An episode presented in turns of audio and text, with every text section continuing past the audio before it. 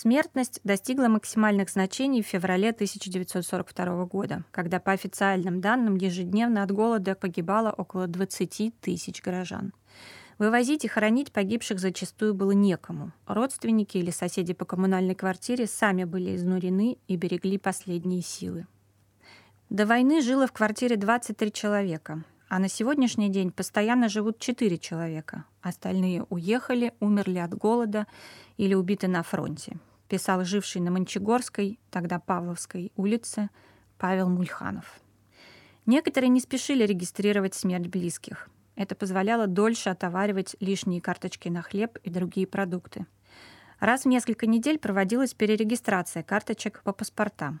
В каждом районе появились стихийные места, куда относили погибших. Например, таким местом стал незастроенный пустырь рядом с печатным двором.